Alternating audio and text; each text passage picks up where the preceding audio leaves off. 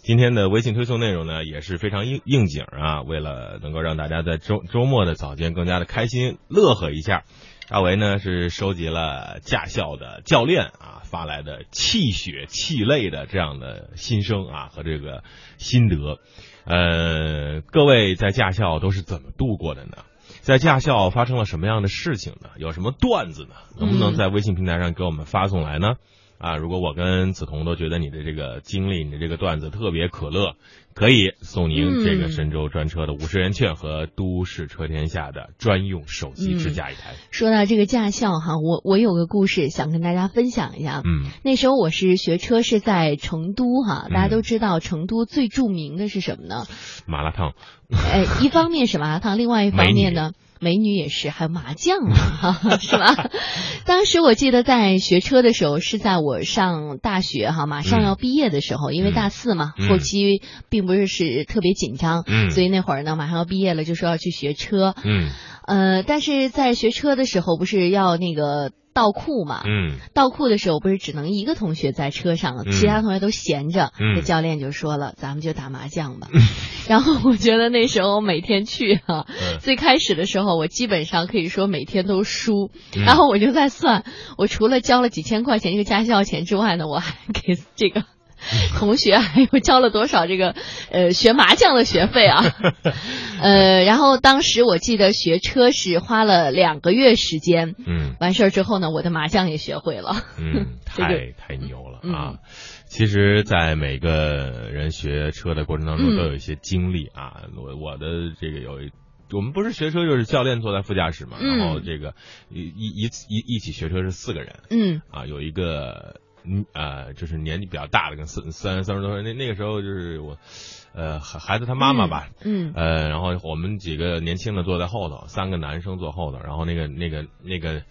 女女性朋友呢，嗯就是前头开车，巨紧张，，哎，就就是是死死的握住方向盘、是啊对然后吧？天儿又就是暑暑假吧，天儿特别热，然后嗯那个窗户都开，然后都特别紧张，就是就是路上开车嘛，嗯，然后就当时自自动挡是好像是富康的车，本来车就重啊，嗯还更加紧张，然后他就开始挂档，挂了半天没挂上去，那个教练就默默的看着他，呃，嗯挂档位在那儿，这是大腿。 一直在，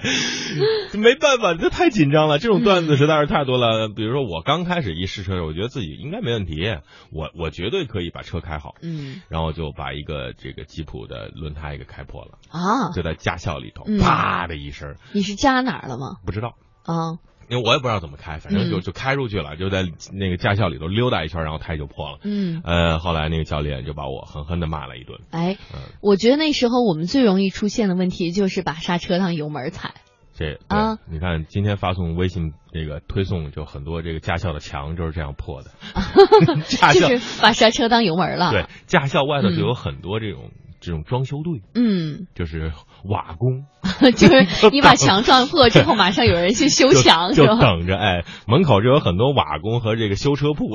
直接去修车，呃，很容易把油门当刹车。嗯啊那什么死火呀，什么这都不算事儿啊，小剐小蹭都不算事儿，呃，还有的就是这个教练在前头，那哥们儿就在开车，然后追着教练跑，那车就追着教练跑， 跟着我干嘛？教练我也不知道啊，